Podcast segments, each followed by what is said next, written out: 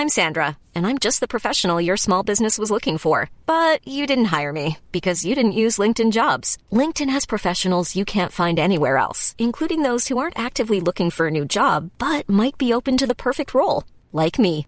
In a given month, over 70% of LinkedIn users don't visit other leading job sites. So if you're not looking on LinkedIn, you'll miss out on great candidates like Sandra. Start hiring professionals like a professional. Post your free job on linkedin.com/people today. Discover how a chance makeup test led to LA actor and lifelong Star Wars fan Dominic Pace playing the bounty hunter Gecko on Star Wars The Mandalorian. Dominic talks about being on set with Carl Weathers, coming face to face with IG 11, and sharing his first day on set with George Lucas. straight out and day one you could not have forgotten or in any way shape or form because none other than george lucas was right there in the cantina First day, GL. Tell us how that day went. it was difficult because as a diehard fan but also at the same time you're working as a professional any fan you know you want to have this kind of fan meet and greet and tell them all about your life and how much you've been a fan and it was a very priceless moment uh, he was speaking about the mandalorian universe with jon favreau whose birthday it happened to be on that day I remember it from Instagram. Yes, and uh, uh, it was amazing because here you can probably count on one hand how many gods of entertainment could actually have this level budget. J.K. Rowling, Spielberg, George Lucas, maybe you know one or two more, to where they literally are talking about their universe. So it's almost like God within the Hollywood sense to mm-hmm. watch first person talk about his creation, and not only that, to be a new, unique part of that. It was just so magical again to be a Star Wars fan and to be there. It was uh, priceless. Plus, Dom's late 90s appearance as a hyped up Star Wars fan on Entertainment Tonight that I actually taped off the television back in Australia. This is Steel Wars episode 218 Dominic Pace, The Mandalorian's other bounty hunter.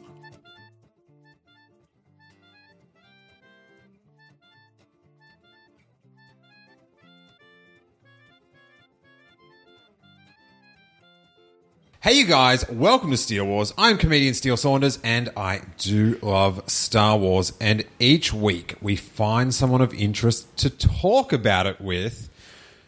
And this week is no exception with the launch of Disney Plus and The Mandalorian. We are thrilled to have one of the cast members here on the Steel Wars podcast to chat spoiler free, you guys, for all the, my UK friends that who knows when they can watch The Mandalorian, Australian friends that have to wait at least a week.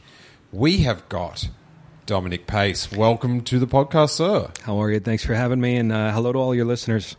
Hey, listeners, what's going on? Talking to you. Now, Dominic, explain who you are in The Mandalorian. Absolutely. Uh, a one of a kind bounty hunter, a species that's never been seen before. And uh, I've been a lifelong Star Wars fan, so to be able to portray that uh, has just been priceless and beyond words. Does he have a name as yet? That's uh, Gecko. Uh, it was originally the makeup artist styled it off of a design that he came up with for a Greenpeace event about uh, two years prior in Atlanta, Georgia. His name is Brian Sipe from Legacy Effects. He was predominantly working with Drax, uh, David Bautista, on Guardians of the Galaxy. Nice. So uh, he was telling me about that whole process during the hours and hours of makeup uh, that we had to do each day. Um, and uh, it was called Gecko, that model. And basically, that's stuck in the makeup trailer, and it's Gecko the Bounty Hunter. You could almost be a Dave Batista uh, stunt double. Absolutely, absolutely. But much respect to those stunt guys because what they do. I've done a couple of stage combat scenes throughout the course of my career, but uh, nothing but uh, the utmost respect to all the stuntmen and women for risking their lives for our entertainment. Yeah, I've, I've I've been accused, like in high school, of pulling a few stunts, but not a stunt guy per se. Although skateboarding, it um, it hurt. it hurt a lot, and it hurts even more now, more than ever. now, um, in the trailer, that you get a bit of a glimpse of you. Yes. So so d- let's just before we get into your story, and uh, Dom's got a very um. If Dom wasn't in this show, I'd want to talk to him with, with some of the footage you sent me from his Star Wars fan past. and it's so cool that, you know, to have someone with such a, uh, you know, a deep past in Star Wars fandom to um, then be in the show. Absolutely. It's crazy. Take us through when we see you Mm-hmm. in uh, the trailer. Uh, yeah, absolutely. I believe Werner Herzog is talking to the Mandalorian, and then it quickly refers to other bounty hunters. You sort of see kind of this uh, lurking uh, of me in the cantina uh, with a couple other, well, actually, one other bounty hunter, I believe the woman, uh, but the other guy is just, I think, a alien or a human uh, alien in the cantina from another planet. Um, and that's when you saw it. I, I got a, a message from a friend uh, on Twitter uh, just notifying me, and uh, that was just a very special moment. I got to uh, share it with my kids at home watching it on YouTube, and uh, it's just again being a lifelong Star Wars fan. This is why it's it's so incredibly special. I, and I hope that many Star Wars fans, aside from the actors, get a chance to experience this as well. And so the character's sort of like like redhead, bald, with four sort of bumps, Mm-hmm. and then two sort of black stripes. Mm. It almost looks like a like a Darth Maul concept. Yes, yeah. Or people have said uh, everything from Darth Bane or from Bane, uh, just with the face mask. Yeah. Amazing costume designer. He worked on previous projects as well. His name is Richard A. Pora, and he designed the costume with the bandolier. I've got some forearm guards. I'm six foot four, 260 pounds. So this is the first time you have sort of this Jason Kane Hodder like uh, presence as a bounty hunter. So I hope uh, they uh, will be very enthused in making that an action figure uh, for a lot of the collectors. Nice. And so you've you've been acting for a, fa- a fair while. Oh, yes. And um, you know you've got your sizzle reel up, and you've you've had a lot of. I know, like on your Twitter, I see that you're you know off here filming and off off there filming. Well, what was the process in getting cast in The Mandalorian? This was, a, believe it or not, it's less of an acto- a- acting accolade and more of just an honor as a uh, as a Star Wars fan. Uh, this was a makeup test. I've been a blue collar actor uh, for the last twenty years. If you look on my IMDb, I loved you in Blue Collar. yeah, thank you, thank you so much. That, that gritty crime drama. yeah. Well, I just I've been a blue collar actor. and What I mean by that is taking any job opportunity I can. This came about had I just listened to older agents to where we just stay with guest star or above or recurring or above. I wouldn't have had this opportunity. It was a simple makeup test for one of the most legendary groups. Does that make Scarlett Johansson a blue collar actor as well? No, I don't think so. Okay, She's, she has a lot of roles. Yes, she has a lot of roles, and she started as a child at one of the highest uh, pay rates you can imagine. Okay. Uh, but for me, you know, us guys, we might get a guest star for two or three days, then we go back to the grind, go back to working. This was a simple makeup test, and I was very patient in the chair for six to seven hours. And Brian and I hit it off. I've always just been very humble, privileged to be around so many movie stars that have had the same personality. Hugh Jackman and Van Helsing. I was doubling on uh, Van Helsing as a, um, a photo double for Frankenstein, and also Will Smith in Bright. The most humble, professional attitudes, and I always carry that with me each and every day. Brian and I hit it off. There was no guarantee of any work after that. I didn't know what project he was working on, but because of the attitude and just the relationship we had together, I got this great gift, this priceless gift from him. So you just went in just to help out with some makeup. Yes, and then as we got to talking, he knew that I was a professional. Uh, he saw my IMDb. Also knew that I was doing. I, have done some stunts and also prosthetics in the past with Frankenstein and also uh, Bright, as well as uh, Agents of Shield. So does this sort of like that? It was so random, and then it was just that you sort of took the job Yeah. sort of good naturedly to help out for that day. Yeah. Does it terrify you that you might not have gone? That's correct. Yes, that's a good thing to think about. and I'll tell you, I brought that terrified feeling through the first few days because I didn't know it was more about, you know, uh, Mando is more about Carl's character. So you just never know in terms of how you're going to be featured. Uh, but after uh, there was another amazing director, Deborah Chow, they had a series of cuts for some of the um, featured uh, bounty hunters and featured members of the cast. And I made that cut. And the following week, there was some really um, amazing action where I knew that I was going to be seen. And that's where I was able to take a sigh of relief. It's, it's such a Yeah. like a fateful happenstance. Exactly. And, you know, Philip Seymour Hoffman and Bryan Cranston had a bit of advice that I cannot take credit for, but they basically said, take everything. When you are starting off, there is no time to have an ego. You never know where it's going to lead. Even that short film where it might pay a $100 a day, I have a, a film called Anonymous Killers I'm starring in. It will come out early next year that started as a short film. I was not even paid for. We filmed in Las Vegas, and it may be a, a tremendous uh, feature film. So for any artists that are listening, even no, artists of all kinds, take what you can because you never know where it's going to lead. Hey, you're speaking to a podcaster, mate. I'm way ahead of you. I'm, I'm, I'm definitely taking what I can. I've got a fake radio show in my lounge room. So when did you get a, a hint or a sniff? Yes. that um, these bumps Yeah. may have protruded out of some alien's head in a galaxy far, far away. Okay. Well, I was invited for a project called Huckleberry, and that was in Manhattan Beach Studios. And it was the weirdest vibe that I felt in my career over 20 plus years. The doors were closed of every office. Uh, there was the, the sound stages were closed. Uh, there were secret code names on every door. And I basically was waiting for wardrobe to call me into the door that was closed. Every Star Wars fan would have recognized the pictures on the wall. I go into another room. I was led by Richard Apor, the costume designer, and I see my name saying Dominic Pace, Bounty Hunter, and that's when my heart just started pounding. to make it even crazier, two, two, two actors next to me. There was always a, there was a great movie, Big, with Tom Hanks, to where he's freaking out over his paycheck, and it's a, a small paycheck, but for him, it's just heaven. So for me, as a Star Wars fan versus just normal actors, it for them, it's just a payday. But for me, and I'm sure any Star Wars fan could put themselves in my shoes, I, I was just beside myself, and that's where all of a sudden the heart started pounding, got a little bit of sweaty palms. Uh, it didn't end there. They gave me three costume options. Two of them would have had me masked, and thankfully Brian fought for me to have the most extensive prosthetics of any bounty hunter because he respected my patience uh, during my time in the chair that day. Nice. And but like, so you see Bounty Hunter, you see some Star Wars imagery. Yeah.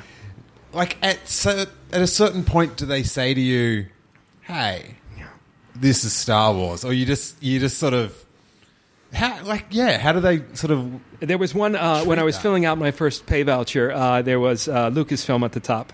And that's when, uh, again, it was right afterwards when I knew 110%. At first, I did not know about. But when do they tell you? Like, The- do you know what I mean? You think the- at some point they go, "It's Star Wars, guys," or they just expect everyone just to work it out. You bring up a very good point because this was the first time there was this overall feeling of silence all throughout until you got to the set. And even then, there was just sort of this quiet. They would take our phones uh, from the second you got in to the second you left. So overall, it wasn't really this, hey guys, welcome to Star Wars. You know, they didn't want any of that. It was just kind of lower, but you felt it. And, and you felt it even more when you saw familiar, you know, ships and familiar aliens and things like that when you were on set. And of course, when you were filming, you knew straight out and day one you could not have forgotten or in any way shape or form because none other than george lucas was right there in the cantina First day, GL. Tell us how that day went. it was difficult because as a diehard fan but also at the same time you're working as a professional any fan you know you want to have this kind of fan meet and greet and tell them all about your life and how much you've been a fan. And, and because on those documentaries and the little you know vignettes that they do, Yeah. you know, you got your Dave Filoni and and, and and all those guys, and they're like, oh, we're just such fans, we're just playing Star Wars, Yes. and they're gushing about how they're fans, but I guess you know a step away in cast, like a lighting person or like a featured extra.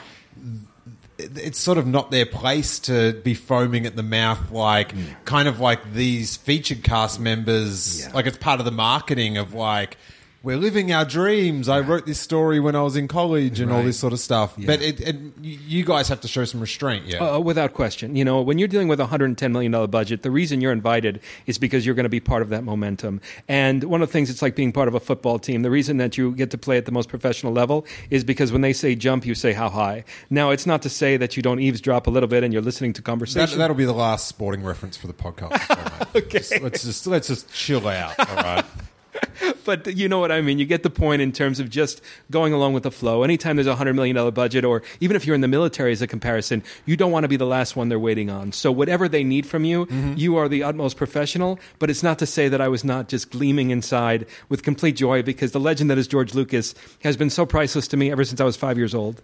were you just sort of like constantly walking past just trying to just just hear a bit of the voice Yes, uh, and he had his arms folded, and it was a very priceless moment. Uh, he was speaking about the Mandalorian universe with Jon Favreau, whose birthday it happened to be on that day.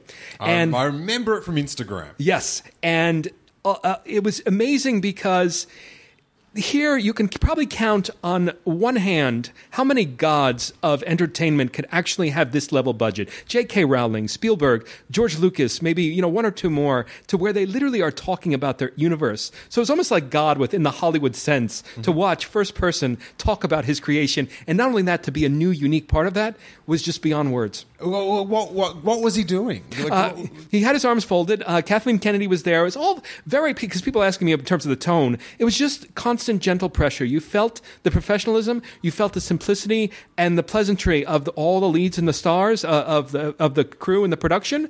But also at the same time, uh, it was a sense of urgency.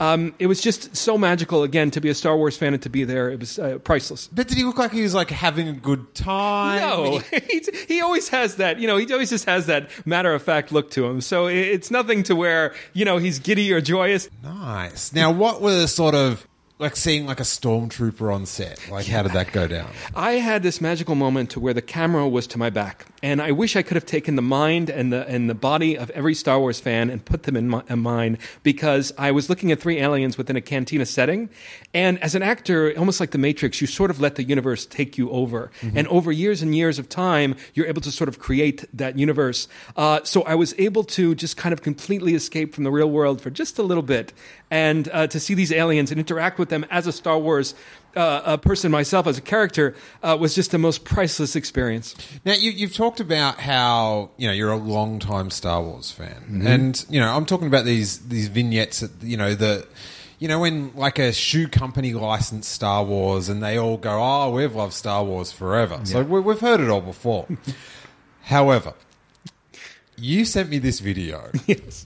From the 90s. Mm-hmm. And I, I must say, you are looking very 90s in this 90s clip. You, you, you look like one of Elaine's boyfriends in Seinfeld with the, the, just the hair and the jacket. And it's, it, it was very 90s. Entertainment Tonight. And you were gearing up for the Phantom Menace mm-hmm. in your lounge room. Yes. It's, it's like about a minute thing, and it's sort of like covering like a fan that's very excited, and you're going through all the figures, and you've got your Mace Windu preview figure. How did that come about? Because I'm, I've like when you sent it to me, Yeah. I'm like. Because I, used to stay up really late to Yeah. watch all the Entertainment Tonights and record all the Star Wars segments. Yes. And I'm like, I think I've got this segment on one of my tapes. Sure. I had a publicist at that time, and I was doing a very small market film uh, through Miramax in Singapore. It was my first film. It was a cheesy spin off of Saturday Night Fever called That's the Way I Like It. So I'm a publicist, you know, very straight New York style. Wait, hold up. It's a spin off from Saturday Night Fever. Yes. Because on one of our Patreon episodes last week, I got caught out, I think by Hawes, and I didn't know that Staying Alive was a sequel to Saturday Night Fever. That is correct. So, did this sh- movie that you work on take on both films in the Saturday Night Fever averse? solely Saturday Night Fever, and it was just sort of a parallel to a uh, young man from Singapore who would go to the theater. You remember Purple Rose of Cairo, to where Jeff Daniels was sort of this heroine or this hero who would come out of the screen and kind of be the protagonist to the lead. Well, I was John Travolta inside Saturday Night Fever, inside the, the movie screen, and I was basically the guardian angel to the lead character of this movie. It's a cheesy spin-off. It's a lot of fun. It got, you know, mild ratings. It wasn't Does John Travolta know of this film existing? I believe so. Okay. so maybe not an official spin-off. Yeah, not a, not a spin-off, no. just just just kind of a almost like an homage to it called That's the way I like it. It's like Star Wars with a Z. Yes. But needless to say, it was a small market, and my publicist wanted to know everything about me. And he said, Listen, there's no angle on this movie. It's only going to be at the Fine Arts Theaters. But I know you're a huge Star Wars collector. Episode one's about to come out. ABC, Entertainment Tonight, would love to come into your house and do a little segment on you for that collection. And that's how it came about. I was so excited as a fan because you had that big window between Return of the Jedi and Phantom. And for me, it was just kind of rebuilt the nostalgia of childhood. And that's why I was so on board during that time to go back to collecting. And, and that's what I did. And that's what you see in that clip. Now, ironically, the big collectible that the segment closes out on Yes. is a Han Solo and Carbonite. and now you're a Uh, I, bounty hunter. I am a bounty hunter. Priceless. So many priceless things. And if you freeze it, they will come. yes, without question. Do you still have that hand and carbonite? You know, it was a funny story. When my son was one year old, I did not want to uh, nail it to the wall. And I was afraid that my son would be in carbonite if that thing fell on him. So he was already starting to crawl around the house. It was a real eyesore for the wife. So we ended up selling it. I got uh, that guy got such a deal because now I think the originals go for five to six thousand uh, dollars. But I ended up selling it, unfortunately. Well, now you're a bounty hunter, you can make the, your own. We are going to make our own, and we're going to get it back, and hopefully get a life size uh, statue of myself as well. Nice, because it was so in, in the trailer to see like the carbonation, like, Yes. that, that has caught on around the galaxy. Uh, Filoni and Favreau, I think they're going to know how to touch the heartstrings of not only old fans but the new fans with this project. Now, as far as sets go, you said you were down on Manhattan Beach. Yeah. Did you do any of the outside filming as well, or No. all, all on the inside? Uh, no, uh, my all my filming for the ten days was all under one stage. oh, in ten days. yes. Okay, sweet. Yeah. Now, um, we sort of want to. I'm going to dance around like how many episodes you're in, Sure. and, and what directors, because that will sort of break that as Yeah. well. But you mentioned like you got to you had a choice of three costumes, and you went the one with the most. Uh, Mm-hmm. They ma- they they, uh, they went with the one where they were, I was able to have my face shown. you got a little bit of personal selection of the of the weapon. Yeah, another priceless experience I wish I could share with every Star Wars fan. I know there were stories of Ewan McGregor and Samuel L. Jackson in regards to being presented with a suitcase and getting to select their lightsaber in Episode 1. Um, I was one of the first bounty hunters at the prop table, and I got to select my own blaster, and it was the most priceless experience. Um, because I'm six foot four, 260 pounds, and this guy has a face mask, this gecko, I wanted to go with the biggest one, and even though it was 15, 16 hours of shooting, I didn't mind. It was about eight to 10 pounds, this blaster, but I, I, I- it was almost like the blaster picked me, like somebody, a Harry Potter fan, or, you know, uh, where you get chosen by the class and such. Uh, it, was, it had a, a paintball canister in the back and a curved dagger down by the mag, and it was just absolutely priceless. Well, hopefully he gets made into a toy. Yes. and then it will come Ah. with like because that's like when you're a little kid. Yes.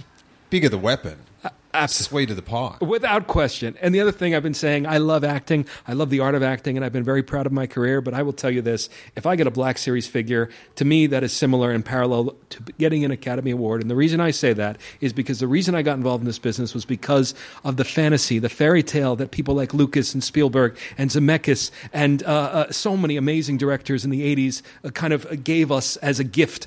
So for me, uh, to have that would just be beyond words in terms of my career.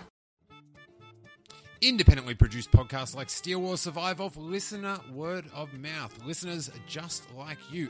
And this week, for those retweeting us and potting it forward, we have got four Gecko art prints that have been signed by Dominic Pace, Gecko himself, that we will send out randomly to two listeners that are following us on Twitter and retweet in some form the episode listing, whether they uh, say something about it or just hit retweet.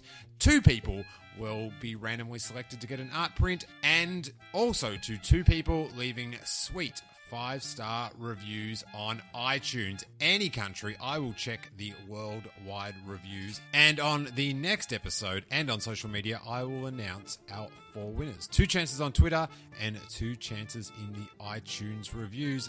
Thanks so much. Thanks to Dominic Pace for these great signed prints. And Pod, it falls. Well, let's go back there. Well, what's your first memory of Star Wars? Uh, my mother, uh, I was raised by a single mother. She got me the Cantina playset with the original 11 or 12 figures there. And I remember being so interested I, in the Mm-hmm. I, I do have to ask for collectors. Did you get the blue snaggletooth with that cantina? I did not. I had the red snaggletooth, but I do not recall getting the blue snaggletooth. Oh. I remember Walrus Walrusman, I remember Hammerhead and the Jawa and Greedo and such. And I remember being so interested in the mysticism of the side characters there. Um, but that was my first memory, and my first movie experience was Empire Strikes Back when I was six years old, which had such a profound effect as a child in the theater, in a packed theater, uh, with the magic of those actors was just priceless. Again, uh, like with the Han in Carbonite, it, it is kind of weird that your first playset Yeah. was the cantina. Yes. Which, you know, you're not in the cantina per se, but you are in a cantina in the Star Wars universe. Nice. It's that's so weird. It's so special, and I I was next to other actors. You know, people are either diehard Star Wars fans who understand this, or you know, other people in entertainment they just don't. It's a day of work. So I was keeping all How this. dare they? I know exactly. I said, "Oh my God, I wish," th-, you know, because I know that Filoni hires some of the 501st, Mm-hmm. and I said, "God, how priceless would it be uh, for them to continue to do that?" Because it was such a special experience as a Star Wars fan to literally, you know, remember that time that I had with my toys, and to think that I was not only one, but also to be in a setting that was similar to my first playset. Absolutely amazing. So when you were just like on set, Yeah. and you weren't filming, like, did you just do fun Star Wars things? Uh, I, it was hard not to let go of my blaster. I will say that. And I was thinking back in the memories of all the times that I was perfectly posing my characters in my bedroom uh, with their, you know, sometimes you would have to adjust the blaster to make sure that I was directly straight with Lando or with, you know, one of the Imperial guards or what have you. Uh, so for that, that was what was going through my mind the most was just the fact that I'm holding a real life blaster and something that I played with so many times with my own figures. Now, so y the first movie experience was Empire Strikes Back. Correct. Do, do you remember like being able to follow what's going on? It's a, it's a, it's it's kind of an interesting starting point. Uh, I can't compliment enough the magic of Harrison Ford because I think what makes it so magical is how, the sense of urgency through this man made it so real. Not to mention the entire supporting cast, not to mention the teachings of Yoda, which at any age is so inspirational. But just Harrison Ford in general, to watch him at six years old and to watch that intent is something that I'd like to keep with me every single time I perform. That sense of urgency, that, so that you bring an audience in. Uh, that's what made it to me so special. I love the blasters. You love all the, the, the, the sci-fi stuff, but I never essentially became a sci-fi fan. But it's a lot to be attributed to the original trio, Fisher, Ford, and Hamill, that created this magic and made it so real for so many viewers. I'm trying to. Th- I'm, going through the movie and I'm like, what would be hard to work out? And because the start of it, it's just like, oh yeah, they're just they're just space like on the run in in in, Oh. in space snow. That's fine. Yeah. When Ben Kenobi appears in the snow as like that, I reckon that one would have been a hard one for a young Dominic to go. Why is there an old man that's see through in the snow? I, I, I guess so, but I think the beautiful thing that Kershner did was made the script have such a beautiful arc to where there was no long, drawn out scenes. Everything sort of carried. And even if something didn't work or you didn't pick it up in a child's mind, you'd be on to the next scene before you know it. So it was so visually stunning. You know, the work not only that Lucas does, but also his whole entire team. Uh, it, it's just incredible eye candy, even if you weren't following one specific uh, sideline or another. Now, uh, what? Who who's your lead character? Like, who did you live through in the Uh, Star Wars universe? I loved Ford. Such charisma. I think you can count on one hand the actors that have that alpha, that strength, and also charisma and that charm. So for me, it was just Ford because he just he he, he is a movie star to the nth degree, and I think we're losing that more and more these days. yeah, there's something just so Blah. Harrison Ford about him. Like, Yes. just his whole His voice. and the way he just carries himself through life. He commands. The um and and what about background characters? Who'd you like out back? You know, uh, not so much background. I mean, I, I guess you can say background uh, at that time, but of course, who, what kid did not love playing with a jetpack and Boba Fett? I mean, how awesome was that to have a, a figure that had a jetpack, you know, and the colors? I, I just love the intricate colors of every little side character. But for me, Boba Fett, not to mention the uniqueness of his ship, the Slave One, uh, I thought that was one of the coolest things as a kid, and, and t- you know, I certainly own both. Well, being a big Boba Fett fan, what was it like to look across the set and, and, and see a Mandalorian? That was something because uh, you know again no spoilers, but there's a situation to where I spent an entire day staring him down, and uh, it was absolutely amazing. It was surreal, um, and again the same thing. I, I don't know. It could be just my culture, maybe being Italian or being Catholic, to where the initial reaction is not so much wanting to enjoy it myself, but just wishing I could share it with so many other Star Wars fans that they'd be able to have this amazing three dimensional feel, and to go into my mind where, like I said, I'm like a child when it comes to performance, to where I'm able to create the universe. Uh, I wish I can bring that into every uh, every Star Wars fan into my mind, uh, especially during those few days. All right, guys, big spoiler. There's going to be a situation. All right, we can't wait for the situation episode. That's that's that's something. I love situations. There we go. I love them. Yeah. Um, and and what's your favorite movie? Uh, I got to be honest. Episode five, uh, again. I mean, it's just even if you were to ask me what my favorite movie is of all time, uh, you know, you're talking about the mythology. I've been an, again an actor. This is one of the toughest trades, the toughest businesses in the world. And what I'm saying is the reason I'm, I'm bringing this up is because the mythology and the teachings of Yoda in terms of believing in yourself.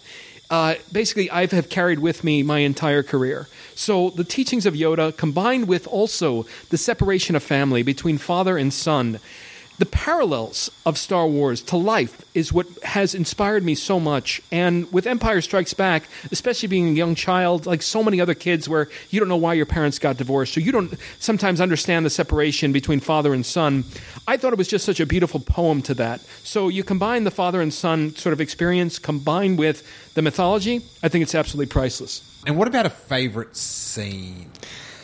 Ah, You know what I miss in movies? I, I don't think we get enough romance anymore. And I love the chemistry between Leia and Han. There is just a, the most beautiful moment there where uh, you already have experienced their love for each other. And when she is boosh, she takes off her mask and says, "You know, who are you?" And he, she says, "Someone who loves you very much." And again, one of the things that I love so much is the passion and the romance of cinema. And to me, uh, that's also a very special part of Star Wars and uh, one of my favorite scenes. You've been a you know a pretty active Star Wars fan. You've got this lounge room. You're on Entertainment Tonight. Yeah. Uh, have you been going to like a, like Star Wars Celebration that sort of thing? Absolutely. I, I love Comic Cons. I've been fortunate to uh, have a couple of roles. I starred in this uh, B movie called Megalodon years uh, a couple of years ago, starring Michael Madsen and myself. So I actually would go as a guest uh, signing, but also at the same time, I love collectibles. I love you know kind of uh, searching around on the main floor. I will go more to towards not so much the um, the Q and A's, but I'll go more towards the retail uh, section of the uh, the Comic Cons. There, I was at Star Wars Celebration in Chicago. I wanted to meet with a few illustrators to work on potentially my character and such, but also at the same time, just walking around, seeing life size X wings, and seeing also the passion of the fandom. These cosplayers are absolutely amazing to me, and the reason is. As I get older, the thing that I appreciate the most are people that are passionate and enthusiastic about something in life. It doesn't have to necessarily be art, but those are the people that I want to have a beer with, as opposed to everyone who's just too cool for school to where they're just above it all. Those people that are passionate, I feed off that energy. So being around these comic conventions, uh, I'm confident I'm going to be a guest, hopefully at uh, a good handful of them as the years progress. Um, but it's just my cup of tea. Yeah, I always find it weird when someone isn't into something. Yes. Like regardless if it's like football or sneakers or, or Star Wars or We've whatever, it's like you're not into something. We've all been on that date before where they're just so above it all. And I don't care how attractive you are. That's ugly to me.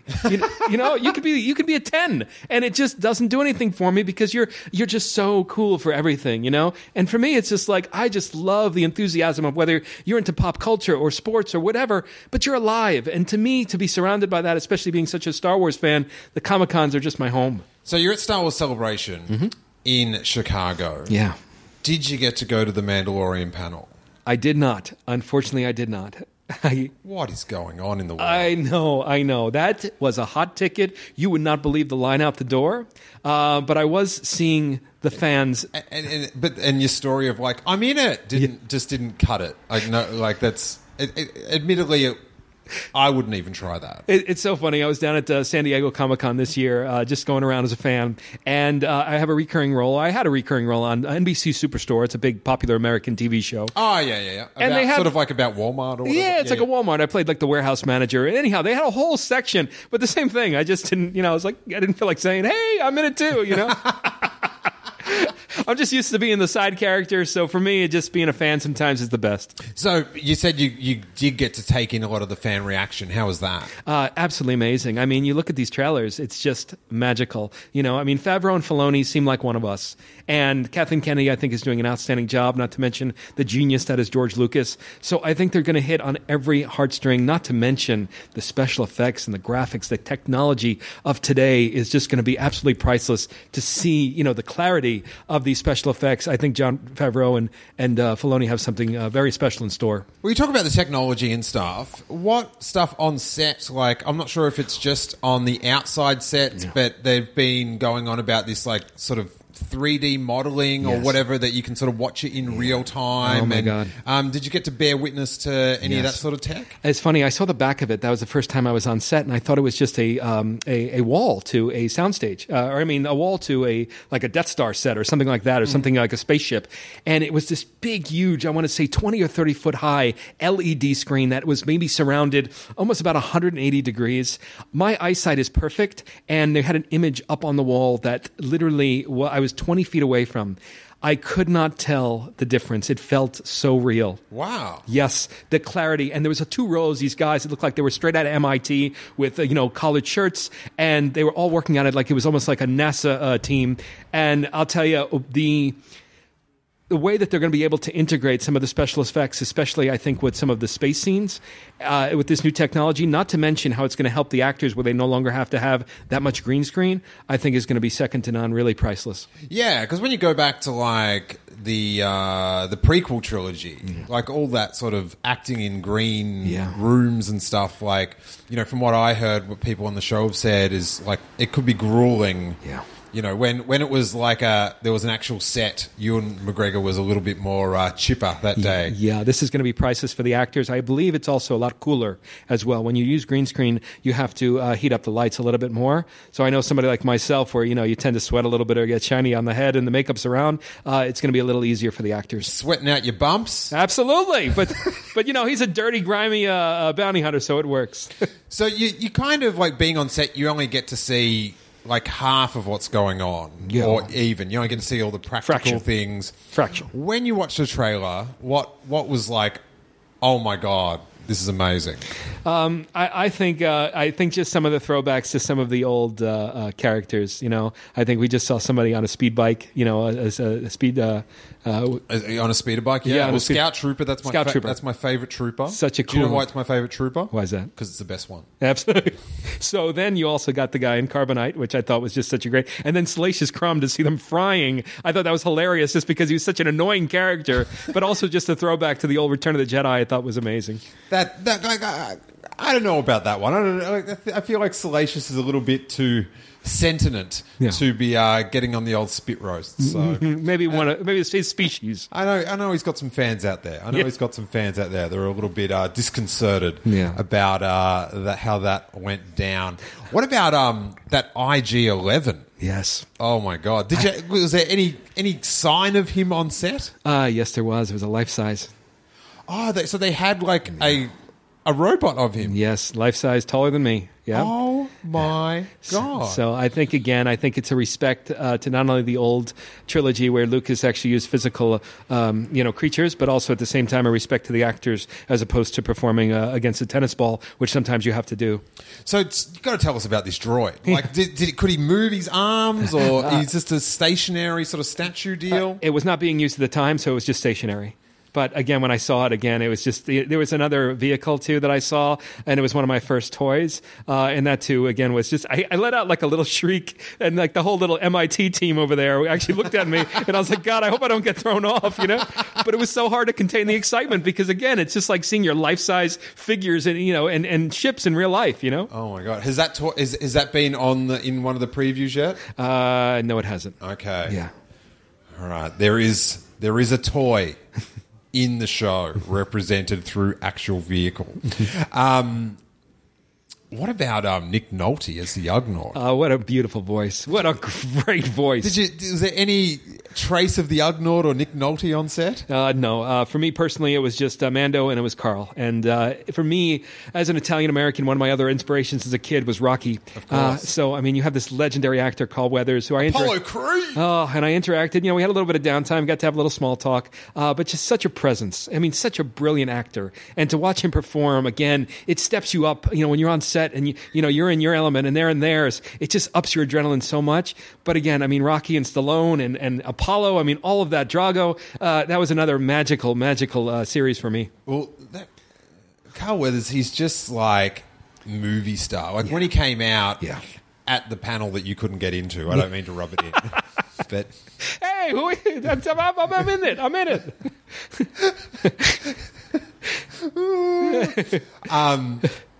Carl, remember Come me. on, Dominic Pace, IMDb. Come on. Um, like he just the way he worked the crowd when he came out Yeah. and, and and did like sometimes you know actors sort of shy away from you know their iconic roles and that, Yeah. but he came out and did the Apollo Creed, Yes. like point to the crowd, Yes. and oh, Yes. it was. It, like it's just one of those actors that like yeah get in Star Wars have a ball some people just are made for it, you know, and he just has, some people are just movie stars, you know, fe- male and female, they just have that presence, and that's something about Carl. Uh, and the other thing is, too, you get so inspired by the level of consistency. You have to understand that sometimes we have 13 to 15 hour days, and to see, I mean, he's getting up there in age now, but to see that level of enthusiasm, consistency, and professionalism is just priceless for the actor, for the mid level actor like myself, to where uh, you want to match that, you know, and you want to honor them with their performance. So you want to give 110%. And that's what he felt on set, not only from the actors, but also people like Deborah Chow and David Filoni. Uh, it, it just was all throughout. So you're there for 10 days. First day on set, in a cantina, George Lucas rocks up. Mm-hmm. IG 11, he's over there. He's doing his thing. You having weird dreams at night? no, I just, it was hard to contain the news. That was the hardest thing. Because again, I mean, you've got friends that are Star Wars fans. You've got, you know, obviously you think about your career and you think about, you know, your family and your friends. So it's just so hard. Obviously they didn't want us to, uh, you know, talk about it, of course, online or anything of that matter. So it was just the hardest part that night was to contain myself from not going to the nearest social media and be like, oh my God. So this is a whole year we're talking about. It's a whole year of pent up excitement. It's like winning the lottery and not being able to tell anybody. And um, like around LA at the moment, it's it's Disney Plus. LA has a lot of advertising, you guys. Yeah. It is it is the home of show business and uh, promotional materials. But the, the there's a, just up the street. There's the billboard of the Mandalorian. Yes. There's, there's posters. There's bus stops everywhere. How's that been for you? Uh, amazing. I mean, it's funny. There's that great meme where it's like, are you more excited for Christmas or for Star Wars season? And I mean, I think so many Star Wars fans would agree between Mandalorian and then the closure of episode nine. What a special time to be alive. It is a uh, special is a good way of putting it. Um, um, what else like um, surprised you when you watched the trailer of just like, oh my god, that's in the same show as me? I, I think just uh, the um, the action. I mean, just the way that they're cutting this thing together, you know, and the fact that we are so familiar with this beloved franchise, it, it's like second to none. To where you have something that goes back so many years within our minds and within our souls, and again to see it play out in the highest quality possible. Um, I just think. I mean, I think we all we don't know what the the exact storyline is, but I think what they've shown already makes us so ridiculously intrigued with this man. I mean, who knows where it's going to go? And not to mention, in between episode six and seven, they have so many directions they can go with this. Yeah, the, the good thing about the publicity for it is, I really don't know what's happening. Yes. Like I know he's a bounty hunter. Yeah. So there's going to be a bounty. Yeah. That's all I got right Yeah. now. Yeah. And, and there'll be there'll, there'll be situations. Yes. I know there's going to be a situation. There's gonna be a situation. You've spoiled that. That's out of the bag. Uh, go. We're gonna get a call from Disney. Uh, you talked about a situation. Uh, Hey, we've got a situation about that situation, mate. you want to make a situation out of it? yeah. Yeah, that would have been so hard. Yeah. To stay like to just keep that bolted. Yeah. I mean, you know, it's an under ten year old child. Again, I mean, there's, I, I, and I've been so fortunate to be on so many different shows. I, and I was fortunate to be in Agents of Shield, and I've got a little bit in the new uh, Harley Quinn movie there coming up. But it just nothing compares to just our beloved universe. I, you know, I love the minor, modern crime drama. It's probably going to be the majority of my career. But again, the same reason I got involved in entertainment was because of the fantasy world. I loved Goonies. I loved E.T. Star Wars was just my heart and soul. So that's what made it so special, and that's why it was so hard to contain over this past year. Oh man, you, you've done well, but only a couple more. You know, this is this is it. Five days. Yeah. This is it. This is it. The um, in all, all, all the the acting that you've done, yes. have you killed more people than you've been killed? Uh, you know, it's funny. I don't. every- Everybody's complaining about stereotypes. I'm Italian. I don't mind being the Italian. A lot of times you associate with mafia. I got to be honest. I've been killed more times than I've killed. the Russians, the Irish, and the Italians are totally cool with playing the bad guy. Everyone else, they're up in arms. But I'll tell you, as the Italian, it just is what it is. But I, for me, it, it, it's like I don't. It's like Wreck It Ralph. I, I I'm not going to be the sexy guy next door who saves the day, and that's okay. I don't mind playing the sinister, tough guy where you know the hero ends up saving the day. Just to be part of what I love so much and to go to work every day for that is just priceless. Hey man, pay me, kill me. Thank you. But uh, yeah, you don't mind being the guy up the back with the red head and the, the big bumps. No, not at all. Holding the giant gun that's really heavy. Absolutely, absolutely. Wow, what what other like sort of weird Star Wars like sort of like you ever like on set and you're looking around you're just like this is surreal. Yeah. there's stormtroopers having lunch. Yeah. Any any any things like that. Absolutely. I just don't want to give anything away in terms of the characters. Uh-huh. But yeah, I mean, again, just an overall magic to see it life size play out right in front of you, and some definitely, definitely some familiar characters within the cantina, and then also within the situation. Ooh, familiar characters in the situation. Did you get scanned? Uh, I did not. Well, I, I had photos taken of me, but I did not get scanned. No. Okay. But, yeah. Got to get the figure going. Yes. Got to get the figure going. I think we're going to have enough clear shots to where if they want to make that an option, and not to mention the illustrators who are already jumped on board with just seeing me in the trailer, um, I think hopefully they'll be motivated. But if anything, if not the figure, I know the tops uh, might be really high in terms of uh, creating a screenshot of me, and to me alone, that would be just such a gift. Nice. So we, you don't want to spoil anything, but have you, have you gotten much backstory on yourself yet, or you, you're waiting for uh, to read the back of your action figure card for that information? Well, due to the situation, I think we could safely say completely unapologetic. We'll do anything uh, it takes in order to get a bounty, even if it concerns a woman or child or a, uh, a human being, an innocent human being. I don't see my character as ap- apologetic or sympathetic in any way, shape, or form. All right, kind of like you when you're trying to get an acting role. Absolutely. You're going to get that job, and you are not going to care about the other Italians in that room. I'm the best dyer ever. Did you ever see me on CSI Miami? I was yes. so dead, was so very dead. Now, um, obviously, you know, we, we always want to know from um, guests what they're most looking forward to. Yeah.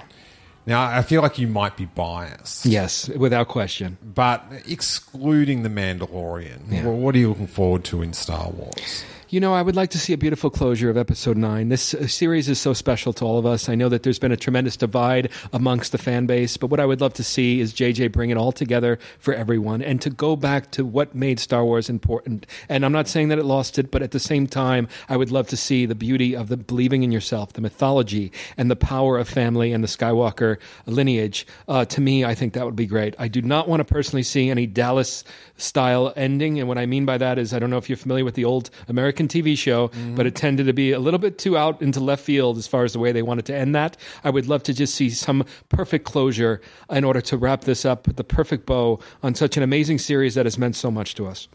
Yeah, it is. Um, it's going to be hard. Yeah. and expectations are very, very high. I, w- I would like to say one thing. I know that Freddie Prinze Jr. just recently brought out that you know if you don't like it or you're upset, um, you well, you know you're wrong. Well, I, I just want to add though that I don't have a disdain for those who might have criticism, and the reason is similar. And I know you don't want to bring up sports, but similar to your favorite. How dare you?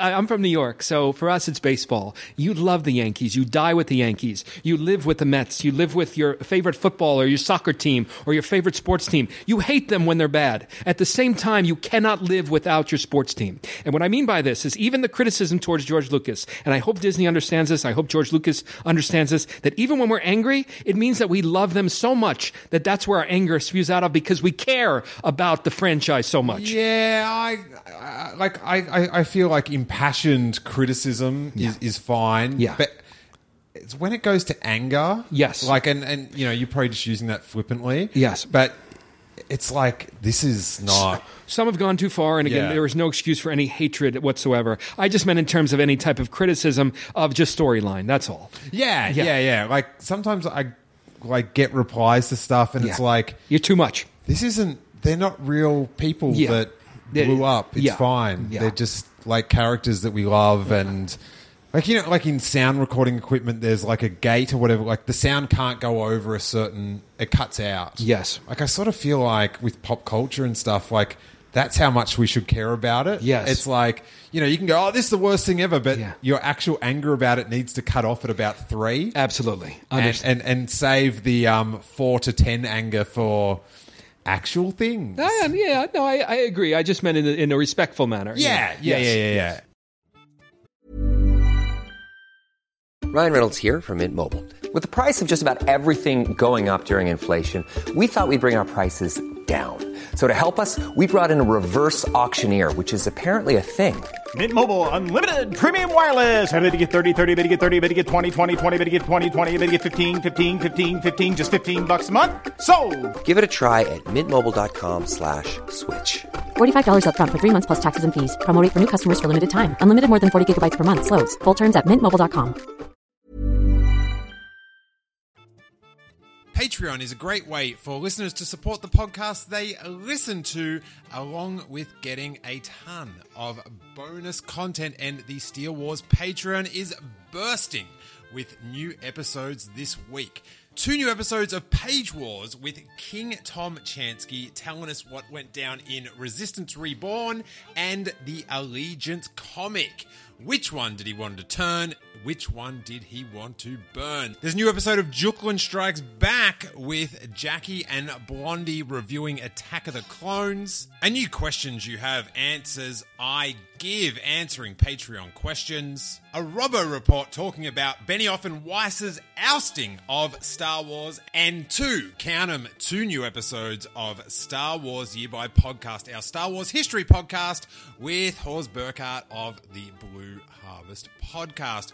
All that in just one week. Plus, you get access to our 600 plus back episodes. So many classic interviews, live comedy shows, audio commentaries, and so much more. Your support really helps the ongoing production of the podcast, and I so appreciate it. You can get all the bonus content for just $3 per month at patreon.com forward slash Steel Wars.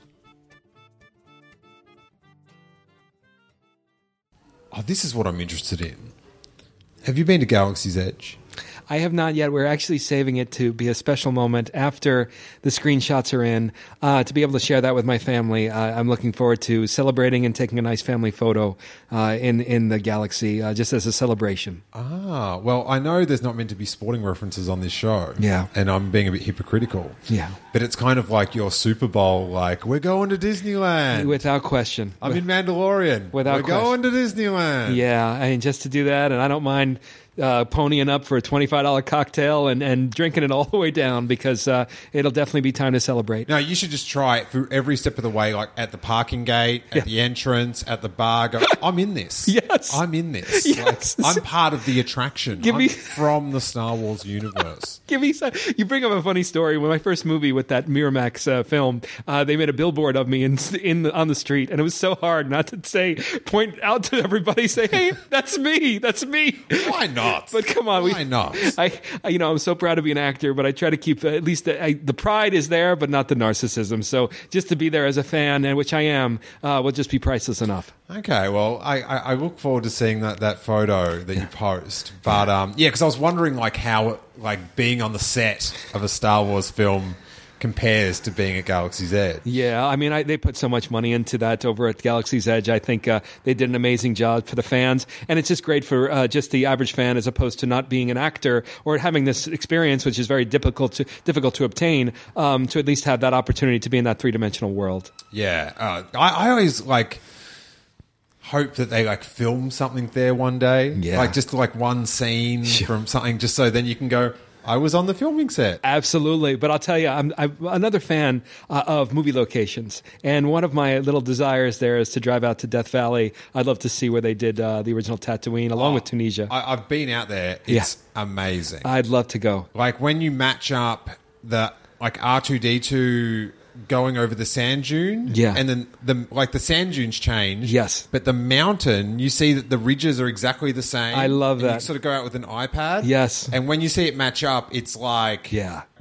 Like it blows your mind. It's like oh my god, this that scene that I watched so many times when I was a little kid, Yes. and that's there, and and the walk to Jabba's palace. Yes. there from C three PO and R two D two. Yes. at the start of Return of the Jedi, Yeah. and um, the the canyon that R two D two goes down at, at twilight, and that you you have to go out there. I will. Maybe not, we'll- not all of us can just go down to Manhattan Beach and, and walk onto a Star Wars set. Maybe we'll do like a little contest for any of the listeners. You know, perhaps uh, if the character takes off this gecko, uh, maybe we'll do a whole road trip with uh, some fans. What do you On, say? on the road with Gecko. Yes, I like it. Yes, I and, like we'll- it. and it'll be like you know, like the that, that movie there, uh, fanboys there. You know, where we're, we're we're all coming together and uh, we're going you know to a destination to celebrate. It would just be a whole day us like in the back seat going, I thought his head would be bumpier. Sorry, just prosthetic. Got the premiere coming up. Have have you organised like a special way for you to watch this first episode? Because that's a weird thing. Yeah. Like all the fans like this week, hey, when's it going up? Like Yeah. when are we going to all watch it? Um, I'm going to keep it intimate with my sons and, and my wife. Uh, we're obviously holding our breath because we want to make sure we got the best screenshots, you know, not only through, you know, one episode and another episode uh, here or there. Uh, so uh, we're just uh, going to be holding our breath because, again, I think every Star Wars fan can relate. Uh, you know, you finally get to the, the, the mountain up here, you know, you get to the top of the mountain and you just want to make sure that those resonate. I know that we were seen in the trailer, but uh, there's a little bit more distinct shots. Uh, so I'm just going to be holding my breath with my family there. Nice. And what do the kids think about it all? Um, it was the most beautiful gesture my youngest son did uh, a couple days ago. He's a diehard Dodger fan, and he changed his screenshot to my character, and he did it on his own. And I thought it was just the most beautiful thing because eh, what kid doesn't love his, you know, his baseball team or his favorite football or soccer team? So for him to do that on his own, I thought was just the most beautiful compliment. It's it's the little things. Yes. it's the little things. Yeah. Oh my god, that is uh, epic, and you're very interactive. Um, you know, with the fan community, and you, you've got like patches and that sort of uh, on the way, Yeah. and we're also got a going to have a little bit of a Twitter giveaway. Yes. that um, I think we've got five signed postcards from you. Correct. We'll, um, we'll have a little retweet uh, thing, and we'll, we'll, we'll send those out. But we'll talk about the sort of stuff that you're hoping to do within the fan community, because I know, like, Yeah. like many of us, that if we're in a Star Wars film or TV show and we're fans, Yeah. we sort of want to. You Yeah. know, share that with everyone else. Without question, I've made a, a pledge to my agents. Uh, I said if they can book me on the earliest flight and the latest flight going back, because I'd really like to bond not only with the fans but also the 501st and the Mandalorian Mercs uh, to make it a point at every convention to donate at least two or three, if not more, autographs for a silent auction. Uh, if this side character takes off, uh, I- I would love nothing more than to give back at this point. Everybody keeps asking me, "Are you in season two? Are you got another opportunity for Star Wars?" I got to be honest. For me, I come from humble beginnings, and I'm still humble. This alone was just a gift in and of itself, and whatever I can do now to pay it forward to the fans and also the charitable organizations that I want to get involved with throughout the world, that's what I want to do. Awesome, man. So you're talking about the Mando Mercs and the 501st. You have to be stinging for the day you go down to San Diego or you're at Celebration next year, which I'm sure you'll be at in uh, Anaheim, and you see a gecko. Oh my God. That would be amazing. As a matter of fact, after everything airs, I want to do a one to two minute instructional video for all the cosplayers that if anybody can do it, I will guarantee you a signed autograph and photo for free if you can pull off Gecko. That's a good way to get it out there. Absolutely. And how can everyone uh, follow you on social media and all that good stuff? Uh, just Dominic Pace on Twitter uh, and Dominic Pace Instagram, Facebook, uh, LinkedIn if uh, business wise, but uh, Facebook, Instagram, and Twitter. Nice, and I will put a link at the uh, the bottom of the show notes here. If you look down on your on your iPod or whatever you're playing, to the link to Dom's amazing entertainment tonight uh, segment. I just it's I I've got such fond memories of that '90s Star Wars time and entertainment tonight, and um, I'm yeah, that's what I mean. Like if you're not in the Mandalorian, it's like hey. It's that guy from the Entertainment Tonight clip. He had a Han in carbonite. Yeah, we're gonna we're gonna be in there, but yeah, you're gonna enjoy that one and know that I'm one of the fans, just like you guys. And the other thing that we can sizzle is we will be doing Mandalorian episode recaps with a uh, a rotating panel of uh, regular guests. And Dom, you're going to be joining us for a couple of the uh, shows. Absolutely. Anytime to interact with you and the fans, uh, it's my pleasure. All right. Well, it's uh, it's it's going to be a rare chance to talk to someone that's in a Star Wars project that we're talking about. So uh, I can't wait for that. I can't wait to see it. Actually. Same thing. Same thing. Well, thanks so much, Dom, and may that force be with you. Thank you so much. Hey guys, thanks so much for listening to that super fun chat with the Mandalorian's Dominic Pace. Again, if you enjoyed the episode, if you want to pot it forward and go in the running to win one of four signed Gecko art prints, either drop us a sweet five star review on iTunes or give us a retweet or mention the podcast on Twitter, and we will randomly select two iTunes reviewers and two tweeters to post those out worldwide. Your support, always, whether it's for prizes or not, is so appreciated. Also, our Patreon is bursting with content after the last week or so. We've got two new Star Wars U by podcasts with Horst Burkhardt and I going through all the Star Wars news post release in 1976. Two new reps covering that time. We've got a new Robo report talking about Benioff and Weiss, a new Q&A from a certain point of view, namely mine, a new Juklin Strikes Back covering Attack of the Clones, the second part of our Attack of the Clones review, and two new page wars with King Tom Chansky giving us the lowdown on the new Allegiance comic and Resistance Reborn, the much anticipated novel. If you don't have time to read that stuff and you want to keep up with the canon, Page Wars is the bonus content for you. Harry even agrees. Thanks so much for listening. Thanks so much for your support, and may that force be with you.